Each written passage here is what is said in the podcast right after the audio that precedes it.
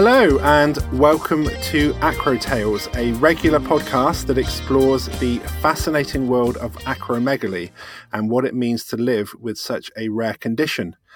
My name's Dan Jeffries, and I was diagnosed with acromegaly in 2007. And in each of these episodes, I'll be interviewing somebody from around the world uh, who's been diagnosed with acromegaly and has a fascinating story to tell. And if you don't know what acromegaly is and you've just stumbled across this uh, across this podcast, head over to the acrotales.com website where you can find out much more about acromegaly and everything that that entails. I am really pleased to have on uh, this episode uh, a young lady called Lauren who comes from Kent in the UK. Lauren has a particularly fascinating story to tell.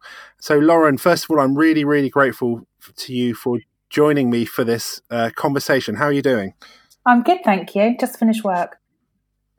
Excellent. so you should be feeling fully refreshed for yeah, a or not. nice chat, a nice chat about your rare conditions. So we've met a few times, and um, I think it's important actually for the listeners uh, to know. Um, firstly, I'm going to ask how old you are. I'm 29. You're 29 years old. Okay. What? And can I ask when were you diagnosed with acromegaly? I was diagnosed in 2015. Okay. So in your mid 20s. That's right. Yeah.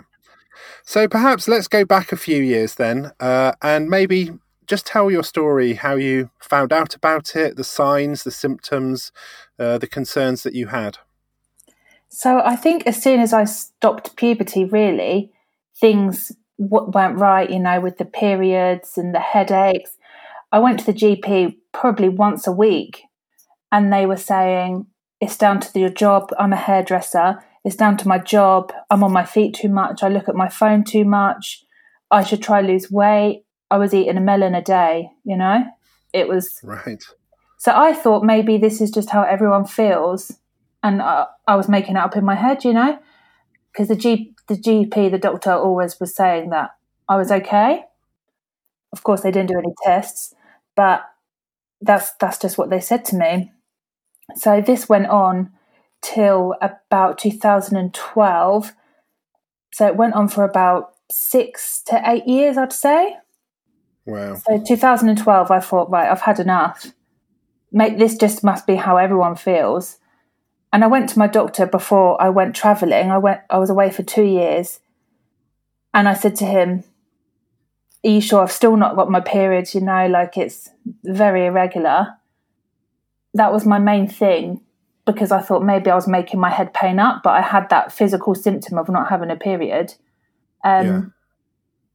And he said, No, it's fine. Just come and see me when you're back. And I said, Well, I'm traveling. It's not a holiday. I don't know when I've got a one way ticket.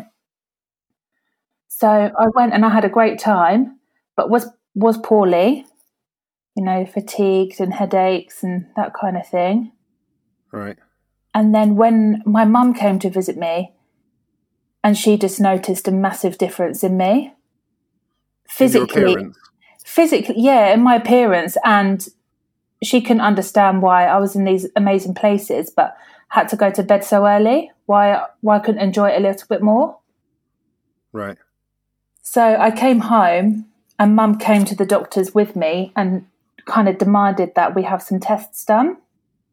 So this was late 2014. And then early Okay. 2015, I finally saw an endocrinologist.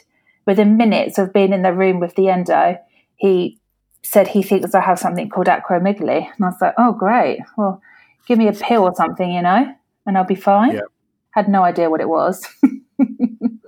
Of course. Well, why would you? It's such a such a weird word when you hear it. I'd never even time, heard of the pituitary gland before, you know. So you were uh, sat in the in the endocrinologist waiting room. You hear the word acromegaly. What next? my mum felt a relief that there was actually a diagnosis, whereas I felt he's wrong. He's Okay. not right because I'd been told for so long that there was nothing wrong with me and I was making it up essentially. So that that must have been sort of psychologically quite difficult then, because obviously f- for so many years you've been told by professionals there's nothing wrong with you. And you're meant to trust the doctors, right? Yeah, and then and then eight nine years later, it's well, there is something very wrong with you, and you have this brain mm. tumor or pituitary condition. That must have been at that such a young age as well. So, how old were you when this you were being told this? So I was 23, 23, okay. 24, around that age. Okay. Yeah. So you found it a shock and and difficult to deal with, I guess. I did, but I always had the attitude where I thought, okay, fine, I have this, but it's not going to stop me. I'm going to get through it, and there's going to be another side. From from the moment I left the hospital, that was my attitude. And of course, there's been moments in the journey where I thought, yeah, this, I can't see myself getting out of it. Of course, it's a lifelong. Yeah, it is a lifelong journey. So you, you saw your endocrinologist, and they, I'm assuming they sent you off for an MRI scan. To... That's correct. Yeah, so he sent me off for an MRI, still at my local hospital. Um, and he actually, the consultant endocrinologist, met me from the MRI room, which is unheard of. Right. And was like, yeah, you have acromegaly. I'm referring you to King's College Hospital today. Okay. So within a week, I'd heard from King's College Hospital to go and meet my uh, new endocrinologist in London, who would then introduce me to the neurosurgeon, etc. Okay, and and what did they tell you then? What were the results of the MRI in terms of the tumor? What was yeah, this this was the most shocking bit for me because the local endocrinologist kind of said, "Yeah, it's a simple operation, fairly simple.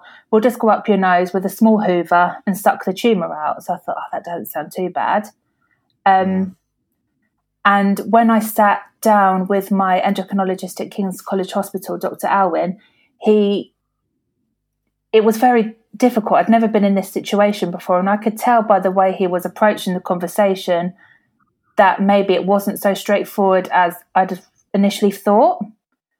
And he said, Right, I remember the words so clearly. He said, Right, Lauren, these things come small, medium, large, and yours is extra, extra large.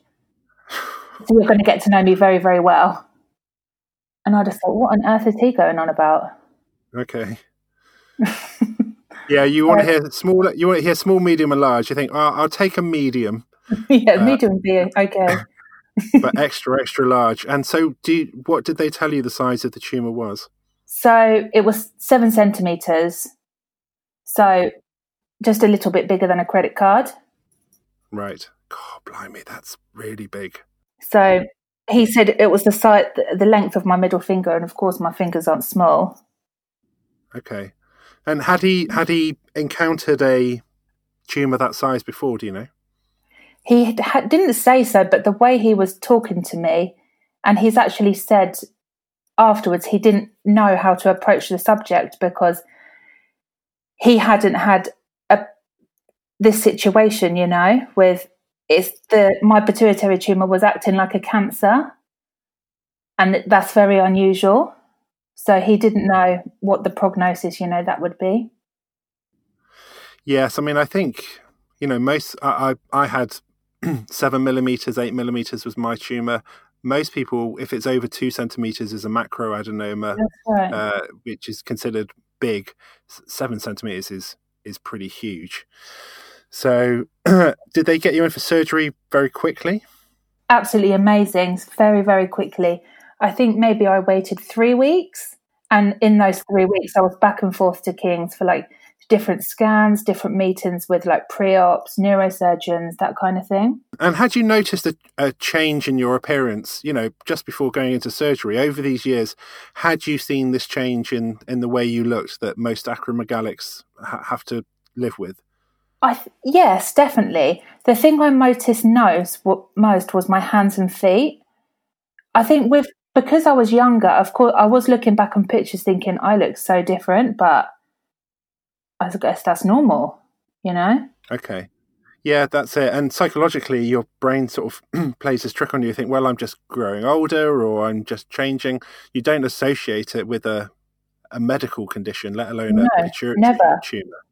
I mean, the doctors put me on water retention tablets for my hands. They didn't. They didn't do anything because it wasn't the water. So that that was my biggest thing, growing out of shoes and, and rings. And, and I'm guessing, you know, it's probably you've thought about this, but at such a young age, that's really a challenge. You know, again, most people get acromegaly in their 30s, maybe their 40s. It's particularly cruel to have it, um, you know, at that age where you're still developing and you're kind of at your prime in, in many ways. Yeah, yeah, I suppose. But I feel, I don't know. I still don't. If you're living through it, if you're living through it, it's different, I guess. Maybe. Yeah, yeah. I don't really look back on it like that. Like, in a way, I was glad I wasn't diagnosed a little bit earlier because then I would never have been able to go away for two years like I did. Okay. Okay. See, for the foreseeable foreseeable future, that's just not an option because of hospital visits and medication. You know.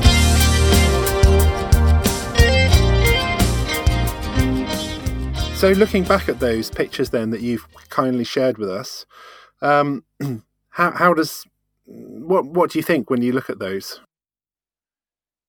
I was so ill, but I didn't know it. But I was living life to the full. Okay, and that's an amazing attitude to have. And I I I've met you a few times now, Lauren, and you definitely have a a very positive attitude towards this condition, um, which uh, I think is important to, to go back to the surgical procedure, um, you know, had f- really further complications post surgery, didn't it? So, what happened, you know, after the tumor was removed? So, after my first, so I had one transsphenoidal surgery up my nose um, and two open brain surgeries, craniotomies. So, after my first craniotomy, I had third nerve palsy in my face, which meant my right side of my face shut off completely, which was the side where my tumor grew behind my eye. Um, so I couldn't open my eye or my mouth. And that lasted for about three, four months. And just as it was kind of getting better and I could open my eye, I, no, I'm lying. It's no. all right. We've these things. Go on it, it's weird when we re- try and recount our stories we don't always get it right and I, I, I think that's sometimes a good thing because it, it's not always completely fresh in our memory if that makes sense. Yeah. So i had the third nerve palsy after the transsphenoidal surgery that's right. And then after my first craniotomy i remember waking up and the third nerve palsy had healed by then so i could open my eye. I opened my eyes after the craniotomy and one of them was just kind of going like out of my left eye, I could see fine. But the other one, it was kind of like, know, the only way to describe it was just like a cloud coming over slowly, like grey. And then by the time I've told my nurses and the doctors there, it's black. My right eye's just got no light perception at all. Not I couldn't even see a shadow. Um, and that's I don't really know why. That's never really been looked into, but from what the neurosurgeon said, it the tumor grew around my optic nerve on my right side. So when he removed the tumor, unfortunately, the nerve collapsed, which means it doesn't connect to my brain. Yeah, so I don't have the vision. That's not uncommon. I mean, it doesn't happen often, but I think with particularly large tumors, there is the, the possibility for the optic nerve to be infringed or touched or you know affected in some way and there can be some visual loss but i think you know just to put that into into uh, perspective for everyone that's listening literally within two hours of you waking up from surgery you were blind in one eye. Yeah. And i remember going into surgery when i was in the pre-op room i was getting my big socks on. That was my main concern. Um, is my eyesight going to be okay? Because I've had the third nerve palsy, so I kind of had a little bit of a taste of what if it was what it was going to be like to have one eye, because my eyelid was permanently closed for a few months. Um, and he said it's less than one percent of patients that have problems with their eyesight post surgery. So I was quite confident with that figure, but of course okay. I was in that one percent. Yeah. Well, welcome to the One Eye Club. You know, there's nothing wrong with it. You know, it no, doesn't make a difference. Well, I might walk into the occasional door now and again, but yeah, you know, it's great it's... for ignoring people. so yeah, it is, and and and this is the kind of spirit that we have to sort of take on board when we're dealt these these hands. I think so. You know, I love it. It's really refreshing. Yeah, in my day to day life, I don't even notice there's. Okay. I've only, got vision out of one eye. I've got my driving license. I'm a hairdresser. It's quite funny when I tell my clients I've got one eye. They're not quite sure how to react. I don't think. yeah, don't. Yeah, they, what do they expect to leave with a like half lopsided haircut? Yeah. With I mean, I've had some ridiculous comments. They say I've had someone say to me before. So does it mean you can only see half of me? I just had to laugh.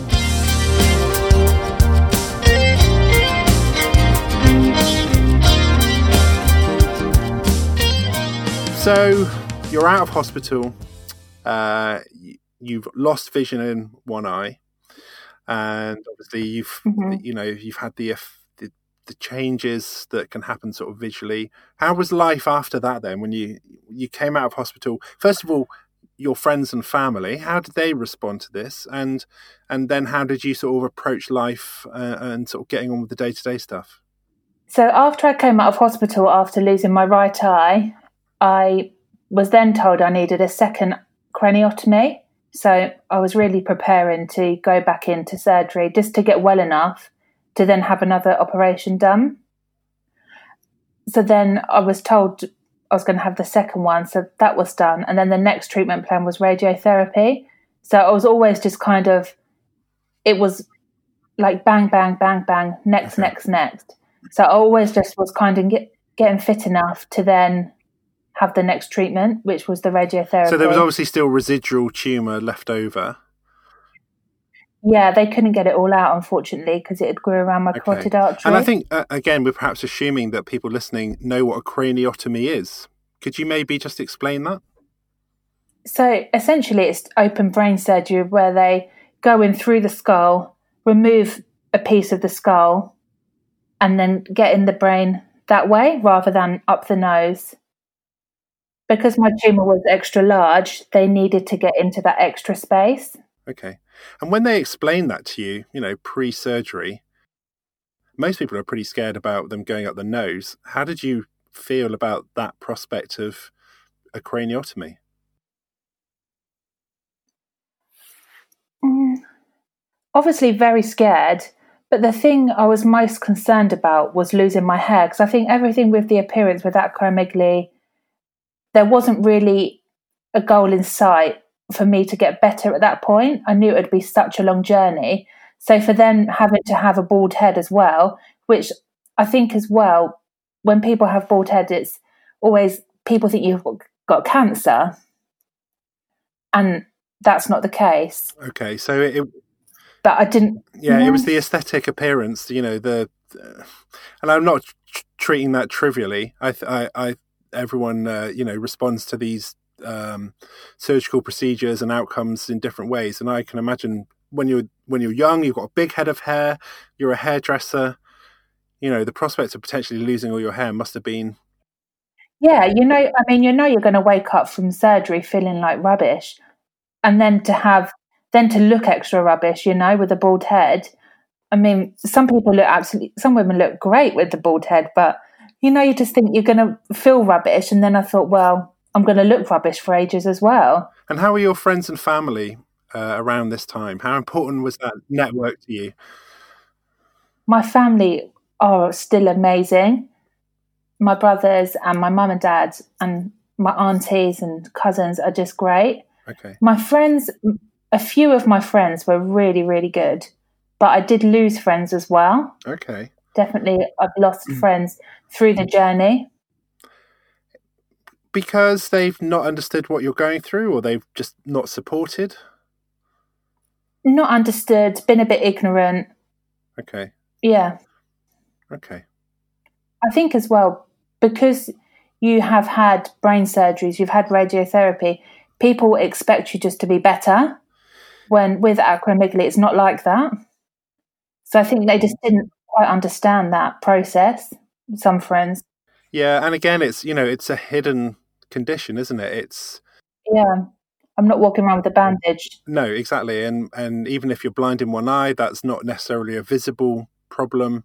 Mm-hmm. You know, so yes, it's it's hard for people to understand that sometimes, and and um, I, I, I totally get where you're coming from, but I I think you you know the family network is such an important factor in helping you feel better and helping you sort of rediscover yourself a bit post surgery. Yeah.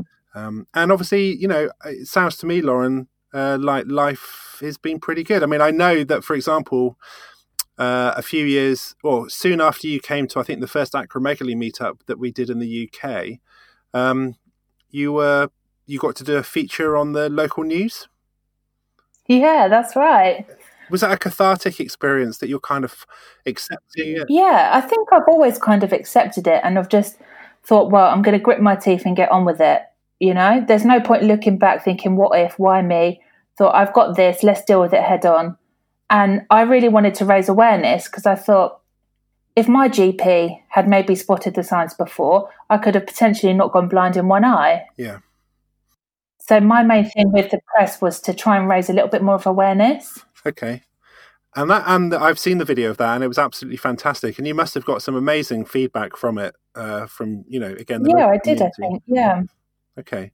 And can I just going back to that one point? Do you, uh, and it's understandable if you do, but do you kind of feel any, um, not remorse, but kind of annoyance maybe that GPs and those that are specialists didn't pick this up earlier? I mean, the specialists were great, the endocrinologist that I saw, but the GP, yeah, for sure. He, okay. for so long, just kind of made me out to feel like I was lying. Um, it's it's very difficult. I was yeah. at, um, at the Medics for Rare Diseases uh, symposium yesterday, and the real focus is on something called the Diagnostic Odyssey.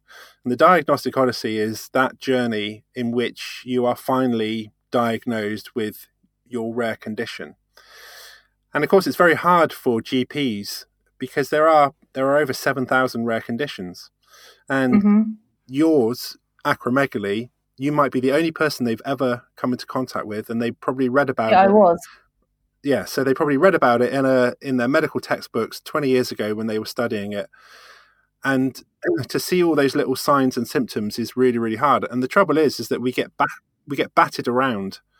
Um, I would never have expected them to diagnose me with acromegaly, but I would have expected them to take my symptoms a little bit more seriously. Okay and maybe so being referred upwards and that's know. right yeah okay I, I, I totally get that so lauren you've got such an amazing and positive attitude if you were to um, meet someone now who's uh, recently been diagnosed with acromegaly what what would you tell them what would be your words of advice mm, that's a hard one what would be my words of advice I'm not, I don't know. I don't look at myself and think I have an illness. It's just me. Maybe this is because I was di- this all started at an earlier age, you know? But I don't look at myself any differently from the person next to me. I don't think I'm less able than them or, you know, I don't. No, I totally understand that. And, uh, and I, I'm, I'm kind of in a similar frame of mind as you.